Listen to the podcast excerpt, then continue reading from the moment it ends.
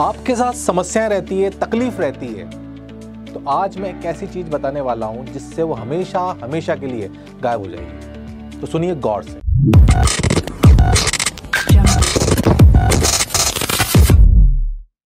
हम रोज किसी ना किसी तकलीफ़, दुख, किसी ना किसी चीज़ों में फंसे रहते हैं। बहुत सारी तकलीफ़ हमारे साथ होती है।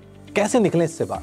क्या कोई मंत्र है? कोई तरीका है कि जो समस्या है वो खत्म हो जाए एक बार में? ये जितना भी दुख है, ये खत्म हो जाए। हम रोज रोज परेशान हो रहे हैं, हम रोज रोज परेशान होके पता नहीं क्या करते हैं, लेकिन कोई तरीका, कोई मंत्र, कोई कोई भी एक, कुछ अचूक नुस्खा हमें मिल जाए जिससे कि सब खत्म हो जाए। तो दोस्तों, आज मैं बताने वाला हूँ आपको कि कैसे आप अपनी जितनी भी समस्या है, जितनी जो तकलीफ़ आपके साथ आती है, उसको आप एक एक मिनट में ख़त्म कर सकते हैं। एक मिनट में। जानना चाहेंगे ना आप? तो एक मिनट में कैसे ख़त्म करें? दोस्तों, आप बहुत आसान तरीका है। आप सुबह जब उठते हैं, हो सकता है आप कोई सात बजे उठता है, कोई आठ बजे उठता है, कोई छः बजे उठता है। हर आदमी का अलग अलग समय हो सकता है। आपको करना क्या है? गौर से सुनिएगा बहुत गौर से। आपको ठीक मान लीजिए आप सात बजे उठते हैं। ठीक सात बजे आप उठिए। सर्दी में अगर आप उठ रहे हैं तो अपना कंबल और गर्मी में उठ रहा है तो अपनी चादर। आप हटाइए, अपना मोबाइल अपने हाथ में लीजिए। राइट उसे स्विच ऑफ़ कर दीजिए। बंद कर दीजिए उसे। बंद करके उसे रख दीजिए। और वही चद्दर, वही कंबल वापस अपने ऊपर लीजिए ओढ़ लीजिए और वापस सो लीजिए यकीन मानिएगा, जब आपके साथ कोई संपर्क सूत नहीं होगा तो आपको कोई परेशान नहीं करेगा। आप किसी से नहीं मिलेंगे, आप कहीं नहीं जाएँगे तो आप कहीं दुखी नहीं होंगे दोस्तों।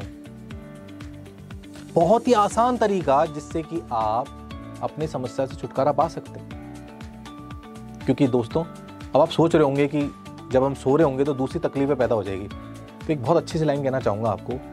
जो व्यक्ति ज़िंदा है, उसके साथ समस्याएँ रहेगी। आप चेक करिए, अपने आप को हाथ लगाइए, आप ज़िंदा हैं। तो अगर आप ज़िंदा हैं तो आपके साथ तकलीफ़ रहेगी। क्योंकि ज़िंदा आदमी के साथ तकलीफ़ रहती है। जिस दिन आप मर जाएँगे या जिस दिन आप सोए रहेंगे, उस दिन आपके साथ तकलीफ़ नहीं होगी। जब तक आप चिताब पर जाने से पहले आपके पास हर तरीके की समस्या रहेगी, हर तरीके की प्रॉब्लम रहेगी। क्योंकि दोस्तों, क्या होता है कि हमारे हम किसी जगह से दूसरी जगह जाते हैं, आप अपने ऑफ़िस से अपने घर जाते हैं तो वहाँ पर आपको स्पीड ब्रेकर दिखते हैं। अगर नया स्पीड ब्रेकर है तो अचानक आपकी जो गाड़ी है उसके अंदर बाउंस आता है और आप थोड़ा सा डर जाते हैं, गिर जाते हैं, एकदम आपको अलग सा लगता है और आप परेशान हो जाते हैं, क्योंकि वो नया स्पीड ब्रेकर बना है।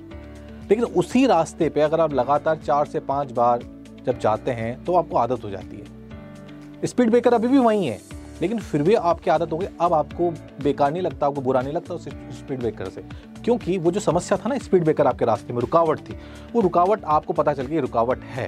ये रहेगी रास्ता चेंज नहीं कर सकता हूँ, ये रुकावट रहेगी। आपने उसको अपने आदत में बना लिया, उस समस्या को अपना ही मान लिया और जब आपने उसको मान लिया तो उसके बाद वो आदत में आ गई और आदत में आने के बाद वो आपके लिए अब रुकावट नहीं रही अब बहुत ईजी गोइंग में वो रास्ता पार कर लेते समस्या के साथ भी ऐसा कुछ है, समस्या के विज्ञान के साथ भी कुछ ऐसा ही है कि अगर समस्या आ रही है, आप कुछ मत करिए, उसे समझिए कि अगर रेगुलर रहेगी तो रेगुलर रहिए। उसे अपना, अपने काम का हिस्सा मान लीजिए आप।